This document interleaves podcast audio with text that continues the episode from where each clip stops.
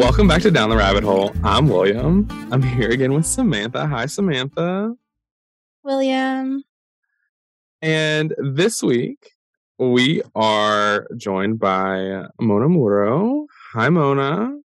Hi, William, and hi, Samantha. And Mona has been on the podcast before. She's been on episodes talking about white supremacy culture. So go back to season one, find out a little bit about Mona. But something about Mona is that she works on economic justice work. And so that's what we're going to talk about today. We haven't done an episode on the podcast about economic justice or EJ, as we might call it. And we think it's a really important topic to cover. So instead of doing Mona's big Who Are You, Where Are You From intro, because again, go listen to the white supremacy episodes, we're going to jump straight into our icebreaker. But before we do that, let me offer a small trigger warning.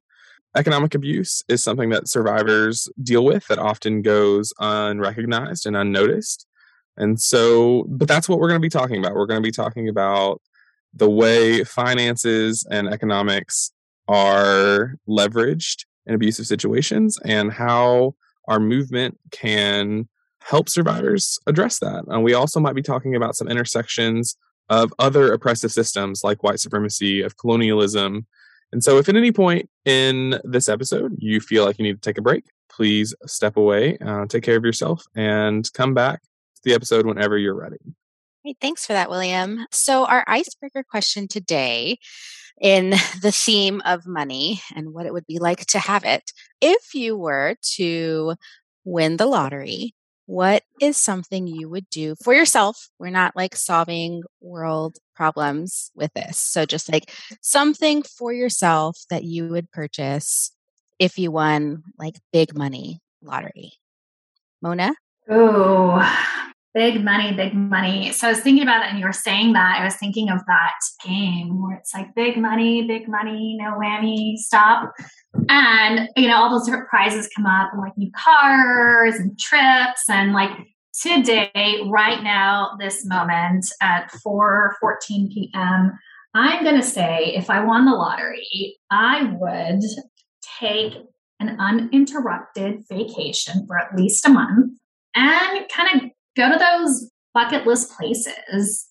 No agenda, just unscripted month worth of vacation, peace out, see you later, worry about all the things at a later time. That would be my where my money would go right now as I'm thinking about the thing to spend some money on myself. I love that. What would be your first stop? So my first stop would probably be Greece just because mm-hmm. This place that I that I went to like 3 years ago, 2019 That was my second to the last international trip.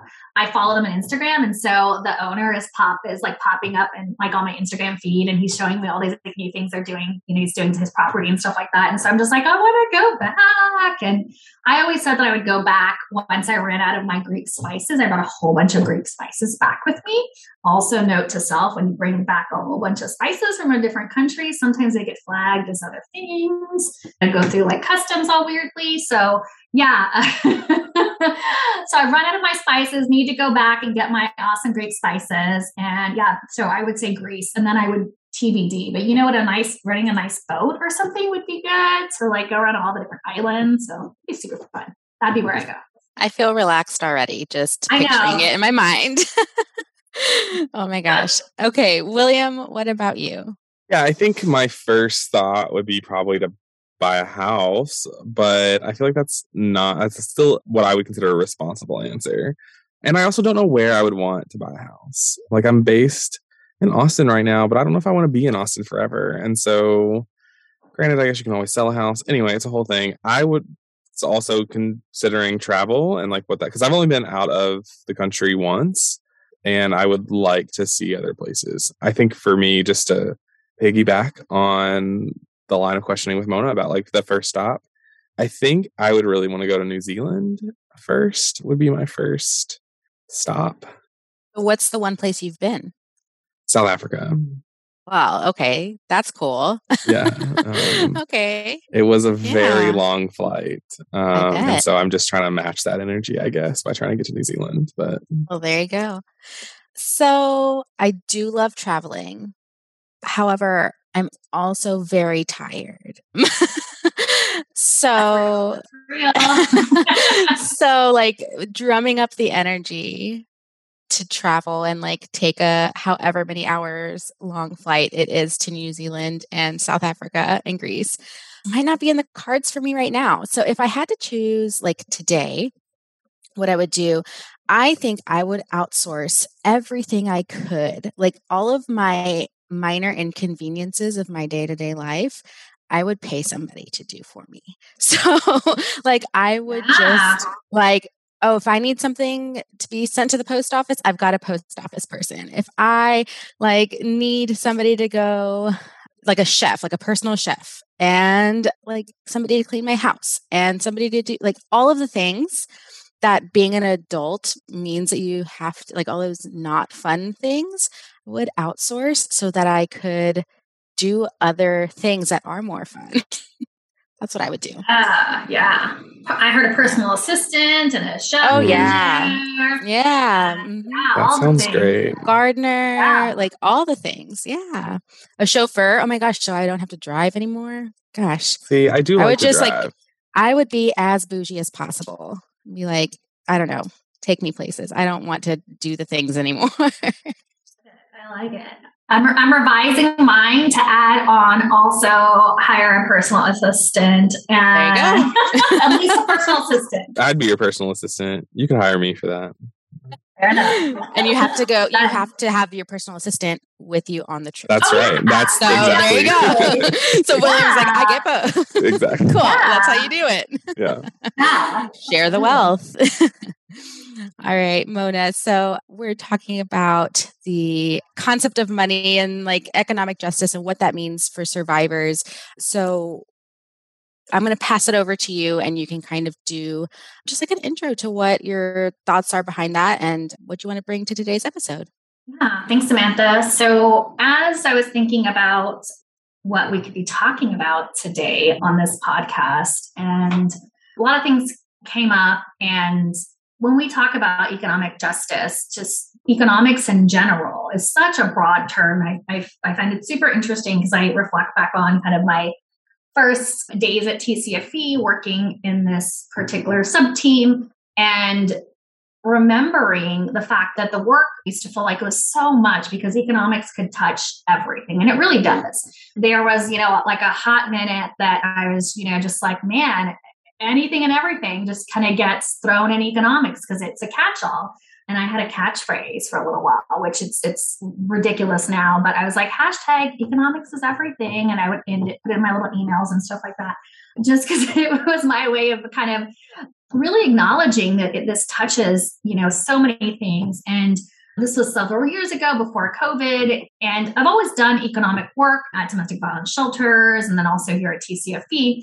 and when covid hit it really kind of opened up my eyes to how you know expansive this work is and i feel like it for the first time really brought in everybody to this work because it was at that point that we really started looking at economics for all of us and what that meant because everyone was touched because of this global pandemic, not just from the public health standpoint, but from an economic standpoint. So it has been an interesting evolution in this work. And when I first started doing a lot of this work, it looked a lot differently than what it does now. But as I began a lot of these conversations, some of the first things that I ever started to think about and the kind of first framing that I like to for us to consider today as we talk about this is when were the first times that we each started thinking about money and our money messages or interactions with financial systems? That's something that prior to kind of coming into the work, I don't think I gave a lot of thought to. And I think it's something that as an adult, we think about all the time. We're living, breathing, and moving through our world minute to minute with finances or financial institutions, economics, and, and money touching us. And so I want us to start there. For me, it was one of those those things as a kid that I received a lot of different kind of money messages growing up. I grew up in a very poor household. Essentially, that the messages that we were told just straight up is that we don't have money, we're poor. And in particular, my dad used to always also say, like, if you don't have physical money on you to pay for it, you don't buy it. You don't need it. And that in of itself isn't necessarily a bad message to be brought up with. And one of the things that I remember and I have seen kind of to this day is that that philosophy of if you don't physically have it on you in your pocket, then you don't need it. That meant for my dad and for myself and for other people in our family that that was leaving out our access and our ability to engage with financial financial institutions.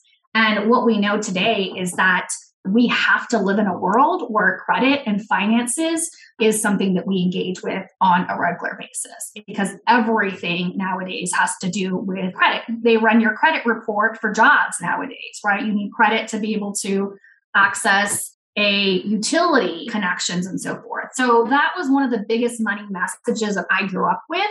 And that really impacted the decisions that I made as an adult moving forward, how I engaged with financial systems, how I didn't take out credit for a really long time. And then when I finally did, I didn't really know anything about it because I wasn't raised with, with that knowledge and information. And another key piece and another message that I walked away with as a kid, you know, and into adulthood was my mom taught me never depend on anyone else for money and for things, that it is your responsibility and yours alone to take care of yourself economically and financially. And again, on its face, not a bad thing. It's that great simplistic concept. But what that did is it had later impacts on me financially. I would say uh, it had later impacts on my relationships and in particular my romantic relationships. And so as we're thinking about the survivors that we're working with, domestic our domestic violence work, relationships healthy and unhealthy, when we're thinking about economics, for me, that's one of the messages I grew up. I grew up with my mom saying, don't ever let a person that you're dating ever control your money. Don't ever let a person that you're dating inhibit your ability to do things. It is your responsibility to take care of yourself. Even one of those easy kind of things on a date should say, like, don't ever let them pay for you. Because if they pay for you, they're going to, you know, expect something. And this is something I heard a lot in, in particular in, in my family's Latin and Latin culture. And so these messages we take in, we adopt, and it's important to recognize these and kind of acknowledge these things because those messages impact our behavior and our behavior impact other things, right?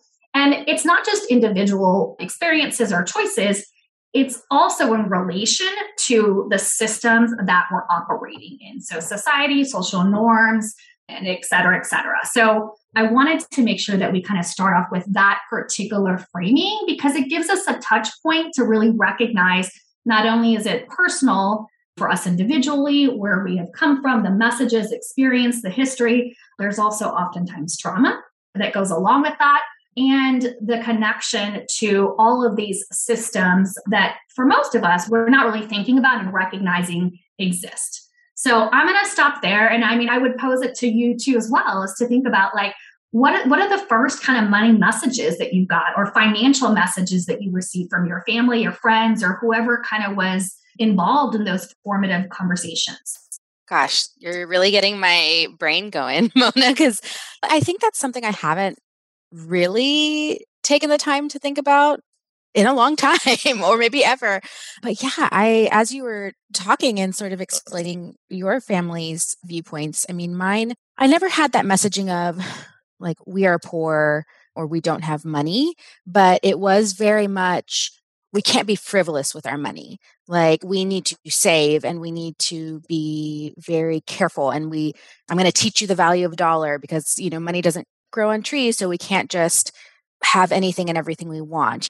I think of a memory that I have back when I was younger and iPods were a thing and I just really wanted an iPod and I really wanted the newest one, you know, and I think that my parents' solution to that and not being able to purchase like the newest version of whatever was maybe getting something from a pawn shop or something like that. And so it was very much this idea of trying to find a way to provide for those wants and needs and maybe having to sometimes dress it up a little bit to make it seem like something was maybe worth a little bit more than it really was or like buying things at discount shops and stuff like that.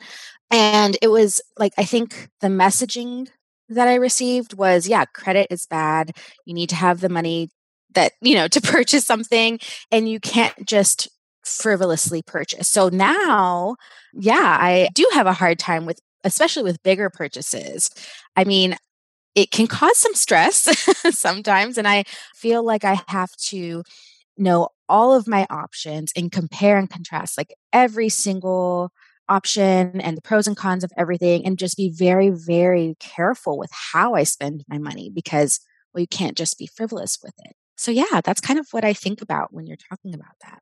And it's interesting that you say that because also when you were talking about ways that you would use your money if you were to win the lottery, they were also very practical, right? And like very logistical, like, oh, I would hire someone to help me with this, this, this, and this. And so very thoughtful, very similar to what you're talking about in the way that you would evaluate, yeah, spending money. So that like, so even Ooh, now you're seeing it's all making sense. you know, kind of impacting those messages, those experiences, even to this day. Yeah. Yeah.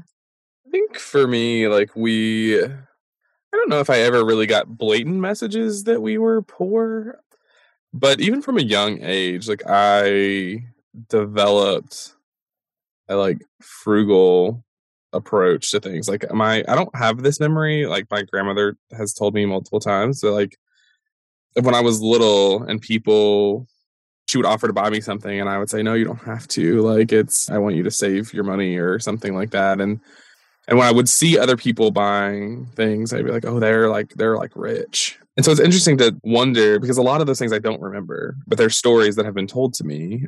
And so I don't remember what might have influenced those like mentalities, even as like a, I mean, kindergarten esque aged child. I think that a lot of the messages I did have like certainly impacted my relationship with credit. Like I even now I've one credit card. It's through my credit union. It's not a very high limit. Like and it scares me to think about getting a like normal credit card through like a credit, I don't know, bank. I have no idea. See, I don't even know how to like approach talking about it. And I think there was just a lot of confusion around how money works. Like not not so much like the value of money, but like checks versus credit cards versus cash and like how what did what and how long it took and, and definitely learning how to use those different systems to make your money stretch as far as like living paycheck to paycheck so you might write a check towards the end of your like one pay period until you're to try to so it doesn't hit your bank until a little bit later right and so i think it was just it's not like as a young child i ever didn't have anything that I needed, right? But but there was this sense of we're not the richest folks like in our family. We're not like we can't afford everything that that some of my friends might have. And certainly I think that my parents a lot of the messaging I think was was in relation not that money is not important, right? But it was messaging around like when I would get a birthday card and i think i think all kids probably do this. Like you open it and immediately you're like the money inside. It's like i'm not going to read the card. I'm not even going to ask who this was from but i'm going to pocket this money. And so a lot of the messages were, from my mom in particular were like listen of course you're excited about the money. That's great because money is good and important but you can't prioritize that over the relationship with this person right? Like you have to at least pretend to read the card and then say thank you to this person before you count. There was a lot of like also social rules around it like you don't count money in front of ah. people. You don't like talk about you could talk about money like the price of things but you can't talk about like how much somebody makes like how rich someone is right? Because that would be rude. So there was a lot of that conversation like social rules around trying to be respectful and like honor relationships both because of and in spite of money yeah, that's a lot of messaging, a lot of hidden messaging too. Some more overt, some a little bit more hidden, um, really kind of couched in social norms. And so I think one of the things that I recognized as I started doing more of this work, and in particular with TCFV, was the fact that we have to begin our conversations with our history, our relationship, and our experiences with finances, with money, with economic systems, whatever we want to use the word. And we have to start there at the individual level and start to kind of recognize some of those trends, some of those messages as ourselves working in this work. And then also with our with the survivors that we work with and the systems that we work with. And a lot of just like the work that we do in general, we're saying, you know, we got to, we also got to start with ourselves first and grow in our own work. That approach holds true here. And that's something that when I was doing advocacy, I remember not really recognizing the need for that. And we'll get a little bit into this, I'm sure, as we talk about kind of where our movement can grow. But we have not always in this work prioritized individuals' experiences with money, with finances, with poverty, and and the trauma that goes around with that uh, goes along with that. And we often have treated these conversations around finances and resources and money in a way that was that left room for more survivor and trauma informed conversations. So I'm excited to have this conversation, but I thought it was really important to start here so that we can kind of lay that um, groundwork and also model it. Yeah, most definitely. I think that people, one, because a lot of those norms, a lot of people working in the movement, a lot of people mm, connected to the movement, whether it's because they're a, the family member of a survivor or a friend, like we don't want to talk about money because we think it's rude. And we also, when you have money, you have a lot of privilege. And when you have privilege, it's hard to see your privilege, right? So like it's easy to take things for granted in the sense that like, oh well, the survivor is leaving their partner, so like they just have to get a house, right? Like it's just like easy to think that everything should just kind of fall into place. Your access to things is going to be equal, but as you talked about earlier, now like there's credit checks for a lot of different things. And well, yeah, everything, everything. Your car Yeah. insurance, yeah, car insurance. If you want to drive, if you want to set up your utilities, everything is connected. Yeah. And so it's just not like being able to, and also not, I think there's just a fundamental lack of understanding of like true poverty.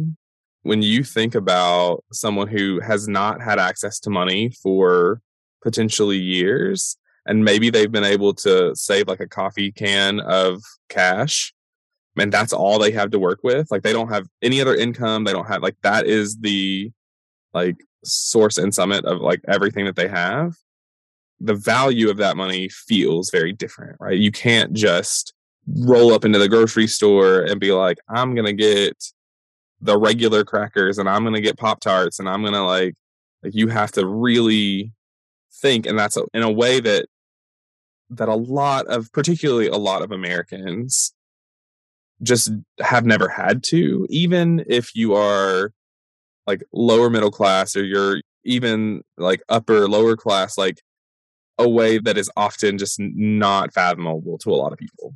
Absolutely. Yeah. So I think it's, you know, it's just important for us. And I mean, I'll just be also really frank. Like in my advocacy, when I did direct services, a lot of the questions are centered around kind of access to resources do you have? And that's typically as a way to identify other resources for people, right? And so they're very well intended questions, they have a purpose. And what we do have a responsibility to do in our work is to ensure that we are having these conversations in a way that is mindful, that is trauma informed, that is empathetic, you know, to to the folks that we are working with. And I'm also going to say this and recognize this. What I've also found in this work, and in particular on having these conversations, is that because our movement is a low paying movement, that we often, I often find advocates will say that they are struggling with a lot of the same financial needs and hardships that the survivors are that they're working with. And so there is a lot of other things that go alongside with that, a lot of experiences and feelings and thoughts. And, you know, it's complex. And so it's a really hard conversation to have. It's, it's really difficult and uncomfortable feelings to sit in. And it absolutely contributes to the way that we handle these conversations. It contributes to the reason why folks have reservations around having these conversations. And it doesn't absolve us as folks who work in this domestic violence movement from having the hard conversations and also doing our own growth individually and again as a movement. Because if we're also contributing to low paying jobs for advocates that are doing the work, then we're a part of the problem too. And so I don't want to discount that and because it, it has to also be addressed. So you know, for folks that are out there doing the work, having these hard conversations is difficult, but there's a lot of people already doing it. And so, no need to rewrite the script. Allstate Foundation has great directive questions around this. FreeFrom has an amazing interactive webinar that they do with folks, with advocates, as well as survivors on healing from financial trauma. And then more recently, I was fortunate to be able to lead a book club on the Decolonizing Wealth book by Edgar Villanueva. And they talk a lot about trauma associated with money, and in particular, impacts of colonialism and capitalism and exploitation of labor. But it also has an upper, They also have a complimentary money as medicine journal, and that, that has a lot of questions, and it kind of gets at this conversation of like, what are those messages? What did you learn? What did you not realize you learned? And how can you recognize the relationship you've had with money and financial systems, and not just again, and it's tied to financial systems, how do you work through and you know begin healing with that and so definitely want to highlight that it is challenging but there's a lot of a lot of resources and a lot of folks doing this work right now I actually want to pause on that book right and ask like what were some of the major takeaways about the impact of colonialism and capitalism on the way we approach money or the way that we focus on economics?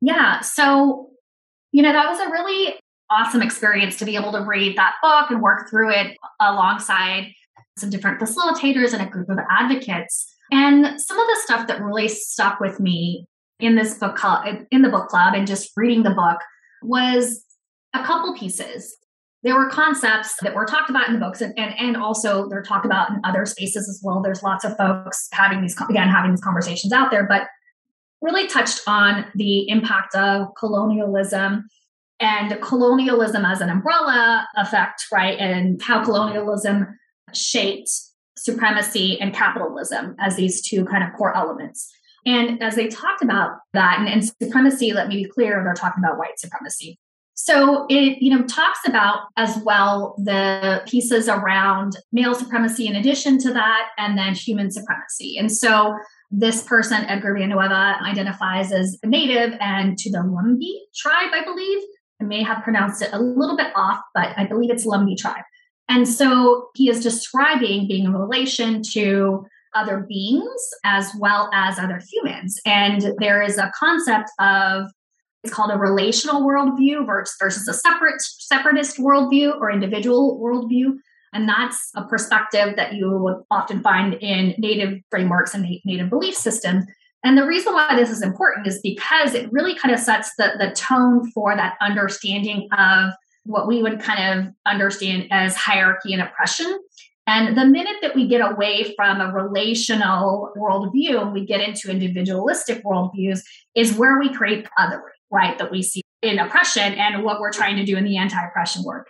And when it comes in relation to capitalism, capitalism is that derivative of colonialism, right? Which is where we're thinking about other entities occupying, colonizing, and there is often that element of imperialism, which is the policy and economic oppression that goes along with that. So, capitalism, what we see kind of as an offset of that, is those pieces of oppression where we are also engaging, or capitalism is engaging in elements of oppression and often exploitation of items. So that could be of the land, right? That could be of other humans.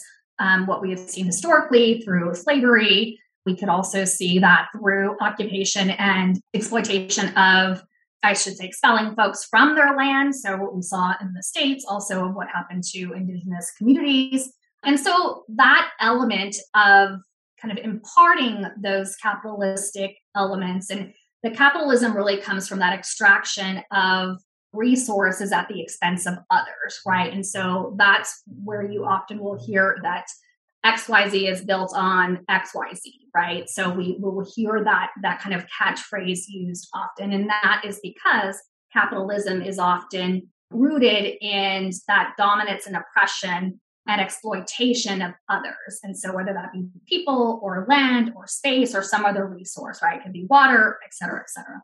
But those things run together alongside supremacy because there is that entitlement, that privilege, that supremacy element where there is a party that believes that they are entitled to that, right? And so all these things kind of are intertwined. That comes through in the book, but it's also really addressed in a lot of other spaces. I've done some trainings in the past that talk about this concept, and concept is the it's the word, but it's also what has existed and what our history has told us. There's a person that I always reference because I have this great visual. It's by Dr. Rupa Marya. And then there's another visual that kind of shows these great Venn diagrams by um, Decolonize Myself. And they, those folks are a native group that has also just done similar work to make these connections around supremacy, colonialism, and capitalism. So those were some huge takeaways for for me professionally but also really big conversations that we got to in the book club. And that for me i think is another starting point for us in this economic justice work as we have continued to use the word economic justice because we've talked about economic systems, how it plays, but the justice element comes when we start to address these systems that have been created in a way that is based off of colonialism, supremacy, and capitalism, again, that are not just systems. They are systems that are intentionally built to exploit and not create fair, equitable processes or outcomes. And so we have to constantly talk about the systems that we're operating within, the, the systems that we're constantly constructing, so that we are actively addressing the justice part because these are intrinsically not just systems. Yeah, it sounds like a really good framework, foundation for what economic oppression is, and also a beginning taste of what economic justice is, or at least what that work aims to do. So I'm wondering what the intersection is between, or maybe more in detail, what is economic justice? Like, what does that really look like? And then how does that intersect with work with survivors of domestic violence? So it's interesting because as I was thinking about economic justice, not too long ago, in fact, I would say within the last year, I'm on one of the listservs here for the for the domestic violence coalitions, and we had quite a few people asking, "Hey, do we have a definition like of economic justice in this domestic violence movement?" And it was a very interesting progression of responses that were not many, and that essentially we came to the place that yeah, nobody really has a, a, definition, a working definition. We all have our kind of own in, like understandings of what we believe this work to be. And at the core, most of us doing this economic justice work in the DV coalitions really uh, adopt the framework that economic justice really is kind of a set of values or principles that is really aimed at addressing the economic institutions and these different systems and really working to ensure that those systems really create opportunity for people to establish the life that they want to live with dignity and in the manner that they want to live it, right? And uh, to me, that's the most simplistic way. That is my definition of it. That's the way I try to think about the work. There are a lot of other kind of definitions out there that also kind of take in elements like working in a way that like does xyz produces xyz enables you to live xyz for me that element is a little bit more restrictive i like it to be focused a little bit more on kind of human dignity and human worth and the way folks want to live their life and oftentimes a lot of the perspectives that are shared in capitalistic societies and in particular American societies, those things are centered around work. And I don't think that work is the only way that people have, the only mechanism that provides a person dignity and worth. And so I think that there is an element that we have to like reshape some of our conversations that's one of the biggest kind of takeaways that for me I think is important to, to uplift in this work. And I would just say, like the values, when it comes to values in economic justice work, one of the things that I try to encourage folks to think about is rooting economic justice in values of abundance and not scarcity, and a framework that really, excuse me, operates from that relational worldview as opposed to that separation worldview. So it doesn't have to be this individualistic concept, right? We don't always have to think about the bootstraps, pulling myself up framework in order for someone to be able to be of worth and value. Again, that's kind of adopting that individualistic, separatist worldview. And if we start with economic justice systems and frameworks and that value people for their dignity and worth, and that they are people who deserve economic institutions and supports that are built to serve everybody and not inequitably serve others, then that's where we, you know, can start from. So again, kind of frameworks, those are thoughts. What that looks like tangibly, it looks really different depending upon kind of where we are and what we have available to us. And we live in Texas right now. You know, this is where this podcast is happening and we like our boots. And so there is a progression, I think, of steps and strategies that we can take in Texas as we one operate within the current life and world and resources that we operate within here and today and also ones that we want to move towards i think one of the things that is challenging when it comes to ej work is you mentioned not buying into the scarcity mindset and i think so often the programs that serve survivors operate like just their organization operates on a scarcity mindset because most, if not all of them, are nonprofits. Their money is always hard to come by, or so we have framed. And we don't know how to get our organization out of that mindset, which you mentioned this earlier, which leads us to pay our advocates and staff often less than we could one and should two and it's very much it helps perpetuate that scarcity mindset among program staff but also among survivors who these staff are working with i remember working in a shelter and there would often be comments around around this time of year around april when you would start seeing a lot of the residents in shelter with new hairdos or new nails and they'd be like, "Oh, they shouldn't be spending their, their yeah, they shouldn't be spending their tax money on this thing when they're trying to get a house or they're trying to get a whatever." And there would be a lot of those types of comments from staff. Yeah, yeah. And I already knew what you were where you were going because mm-hmm. all of us who have worked in this work know, and also we all know because those are messages that we're hearing from society as well. Because we have a lot of opinions on how money should be spent and shouldn't be spent and in the way right? That people whether or not it's it's how we would do it or not. Exactly. So, and we have a lot of thoughts on poor people broadly that poor people don't deserve nice things because they don't have the money for the nice things. Yeah so it, it is just this this mentality of scarcity one and of really just disliking poor people. And also having opinions and ideas of why people are poor. Mm. And going back, Mona, to the whole bootstraps thing, you know, um, I can't think of how many times I've heard messaging around survivors they just need to leave they just need to leave like why are they still with their abusive partner? Why don't they just leave? And then when somebody does leave and they're like okay now now what's the next step? Because i need money to pay for childcare so I can have a job, so I can afford three months worth of rent to get a new apartment or pay for a deposit for a new place. There are all these things that you need money for just to exist day to day, to feed yourself, to feed your children.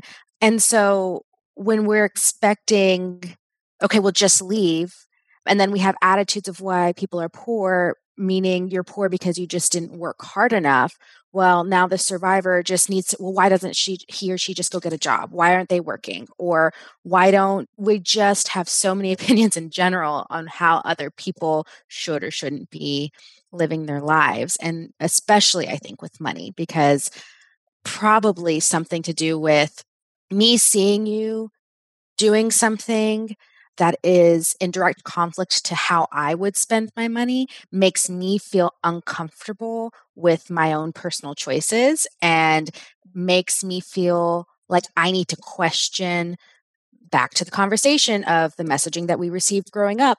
Do I need to question that? Is mm-hmm. everything not as stable and as it was presented to me? And the the perception is why do you have something nicer than I have when I perceive myself to be making more money than you? Right. And so you both touch on that othering and that separatist, individualistic, capitalistic perspective. And so, and this actually really goes right into some of the the things that I was thinking about as we were kind of talking about this EJ element and our historical work and economic work in the domestic violence movement has perpetuated this. We have actually shaped a lot of our work around this. And so a lot of the work has historically looked um, and shaped around basic stabilization work. And so what that means is that it is basically like, to y'all's points, how do we just stabilize people financially and economically with a shelter and a roof over their head and some food in their belly? And them away from an immediate danger. It has not really historically looked at the bigger systems that are creating the actual environments and the circumstances of poverty as well as disparate wealth that's limiting the survivors access to resources and so that that is a piece where we as a domestic violence movement for years you know kind of going back it really is focused on you know housing on shelter on public benefits. And so those social supports that really are in line with our more lack of better way to describe this kind of an older framework of domestic violence work. And those stabilization efforts were minimal. And so that legacy still holds over now. We often don't see very many advocates focusing on economic supports for domestic violence survivors Programs are required to train advocates on economic options and so that there is at least a baseline of resources information. And oftentimes there may be an advocate that is aware of these resources information. But going back to our framework again, if our resources only limited to information training, learning how to bank, financial literacy, connecting people to like a workforce, all of these are great resources and are all stabilization resources and they don't also offset the other crisis needs. So they are not putting dollars in people's pockets. They are not necessarily getting someone a job. They are not necessarily ensuring that someone's going to have a year's worth of XY uh, income coming in, right? Or that they will have a job that's going to be above the living wage and, in fact, a thriving wage. And so those supports have been shaped for a long time really focusing on stabilization efforts. And we are in a time in our domestic violence movement where we are really putting energy into this next phase. And I have seen those efforts begin to happen. And they also are kind of in those beginning stages. Another thing that we perpetuate as a society comes to domestic violence survivors is the idea that survivors are poor. And we know that domestic violence can impact people from all economic classes. And so, certainly, money can be a protective factor. It can certainly help. But we've seen even some like high profile, like celebrity domestic violence cases where this celebrity has money, but that doesn't spare them from domestic violence and can often have them financially abused in a different way. Um, so financial abuse is not something that just impacts poorer people. It can certainly be used by perpetrators of of survivors who do have wealth of some degree. Yeah, that makes absolutely. That makes me really think of like if we're thinking of some maybe particular intersections, like for example, maybe some beliefs around like for example, if somebody is religious and that religion has told them that money is an idol or you can't value money, or that once you're in a relationship, once you're in a marriage, to become one. And so then all of your money is shared. And so even if you're in a financially abundant state of being within a relationship, that can complicate things, right? And so it's almost like, yes, that abuse can happen like with or without the money, right? But I think, yeah, you're right. It's just different, right? Those impacts are, are different, or the way that it's used as a tool against your partner is different. Yeah. Just because you're making, even if you're making more money than your partner, doesn't mean that your partner is not financially abusing you. And so thinking about the various ways that that, that can be done and the ways that EJ work can help someone protect themselves against that or even after the relationship is over thinking about the divorce proceedings and how often it's like, well, you got to split your assets down the middle and you've got to do all of these things. Even when one partner was clearly abusive to another, like there's still cases where the abusive partner is owed money. So glad. Yeah, I'm so glad you said that because we often just also recognize that monetary value. And in my direct service work that I did, feels like a lifetime ago, you know, some of that was under a family law attorney. And it is not uncommon for the outcome and those financial outcomes of divorces to not be equitable, to not be really fair, and for the survivors to walk away feeling like they didn't get the support that they needed. And in some cases, for the survivor to have to pay that abusive partner. And that question comes back to money is not the only thing. We also have our financial well being, our mental health, our physical well being as a source of value and currency to ourselves. And so that also is something that is of value. And so we have to kind of contextualize, you know, sometimes for people, there may be a financial cost. And at the same time, they are preserving their own mental health or their mental well being, or, you know, and their, and their spirits for folks. So yeah. it's a lot, it's complicated. Yeah, and on the other end of the spectrum, right, going back to when a survivor is I don't this doesn't sound right, but like the poorer partner, the less financially blessed partner, when you get into those separations, right? This is going back to economics is everything. We're gonna make that hashtag be alive.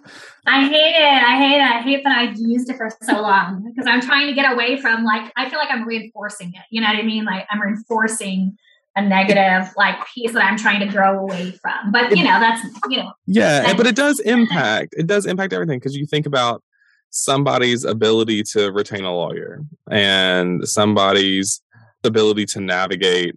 We recently had an episode where we talked about custody. Uh, the whole episode wasn't about custody, but this example got used in that children are often leveraged because the abusive partner owns the house they're able to provide food, right? And so, but that all has to do with economics. But then it bridges into parenthood and your ability to provide for your family and keep your family safe, even though that partner is an abusive partner. And even if they have like proof that they're an abusive partner, they're able to shelter and feed the children. And so our like mental collective societal understanding is well they have the money to support this person and i'm like but they have abusive behaviors so are they actually safer and it's trying to balance that out right there's been a lot of studies and research that also have proven that in heterosexual couples where there's a male partner and a female partner self-identified male and female partners when they divorce and the female partner takes the children with them their ability to economically thrive actually like decreases by like 20%. Like it's kind of crazy and then exponentially reduces because of the cost of, you know, the financial impacts of the cost of having their children with them when there is actual financial support. So it, there's a lot of pieces that are all very complicated and all attached there. And we don't really talk a lot about those kinds of pieces, not to mention impacts on families of family size. And so that's a whole other thing that I'm sure you can get into in a health topic when it comes to reproductive health for health for people. Mona, I'm wondering if we're thinking about the future of economic justice work, where should we be moving toward? Like, what is the direction that we're going in? And are we close? Are we on the right path? yeah, it's a big question. So I touched on this a little bit. We have to have those frameworks, right, to guide us. And so I do, and frameworks and values. And I do think that we really can work to align our domestic violence EJ work a little bit more towards some of that abundance framing and really starting from that place. I think that's really critical. And I do think it's really important to really start a lot of that social change work and be clear. And we, we can't be shy around our language. We have to be really bold.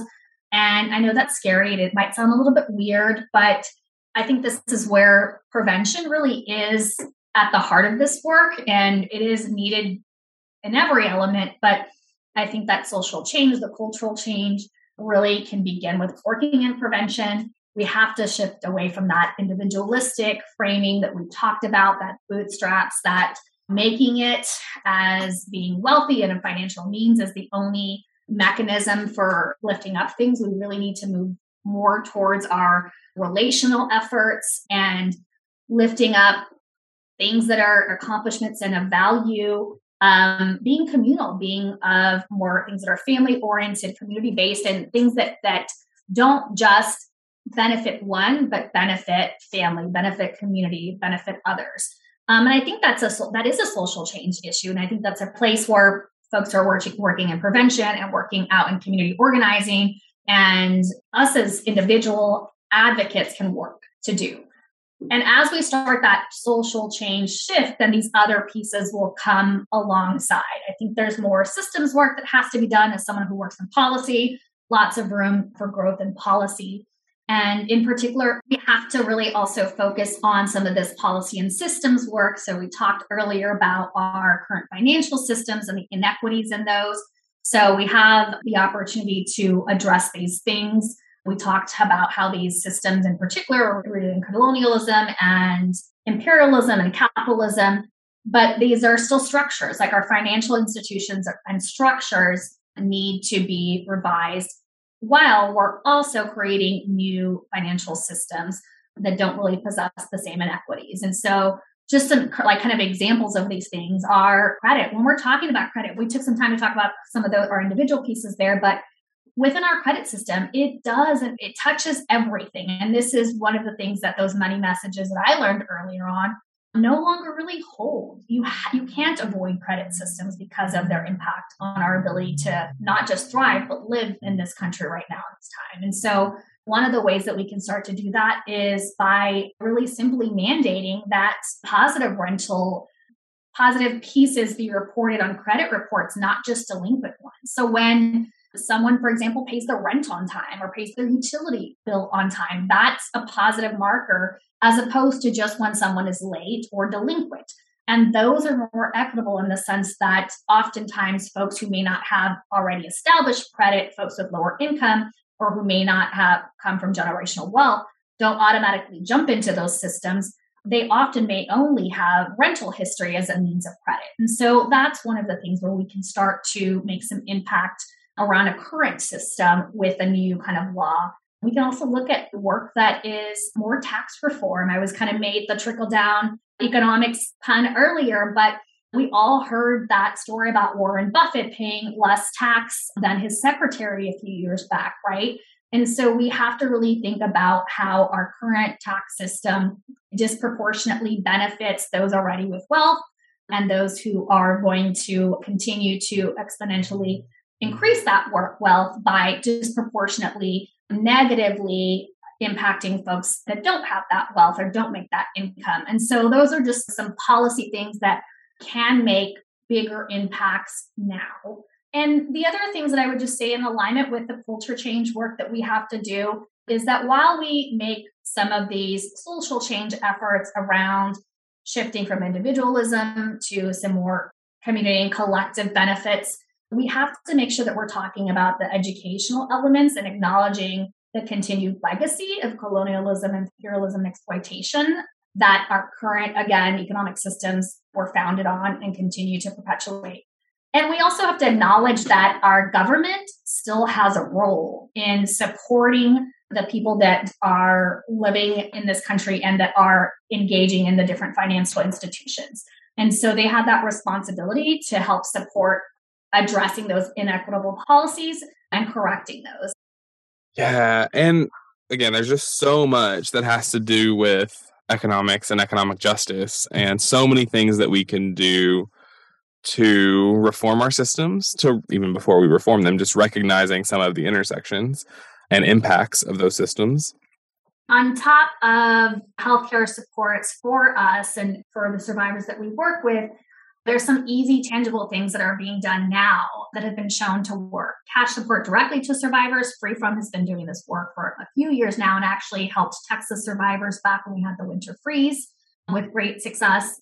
And, you know, kind of final win and a just something to elevate and to acknowledge about the work. And this also shows this progression of the work is that, you know, we just passed the reauthorization of the Violence Against Women's Act, also known as VAWA just a few days ago. It is March 2022. It has been expired since 2018.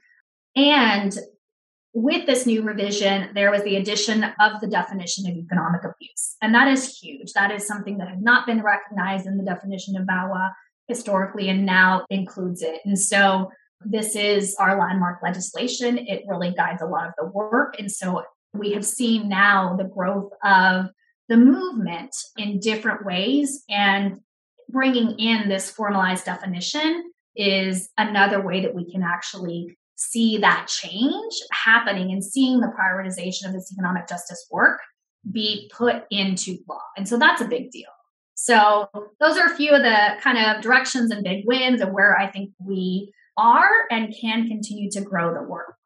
Yeah, we got to celebrate VAWA. It was a long time coming this last reauthorization. So uh, that's definitely a big win for EJ work, but also just for domestic violence advocates and survivors and programs.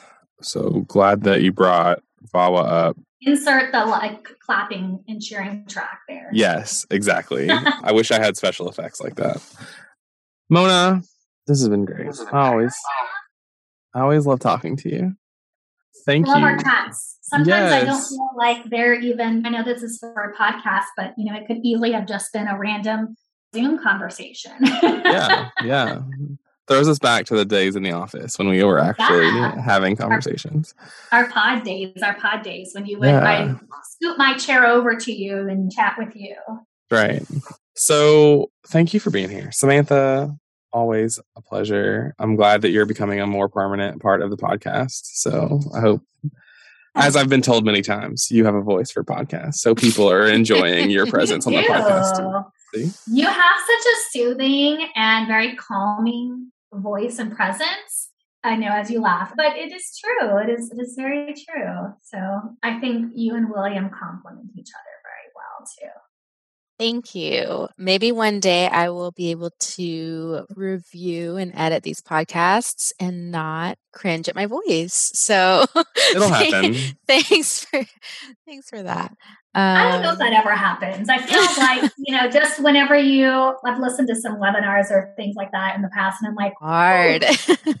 you get used to it. You get used to yeah. it. I mean, so anyway, Mona, thank you so much. We hope that some folks learned some stuff. You mentioned a few resources throughout the episode that we will put in the episode description. And of course, if you have any questions about the episode, you can email us. Our email will be in the episode description. Until next time, have a great one. Yeah.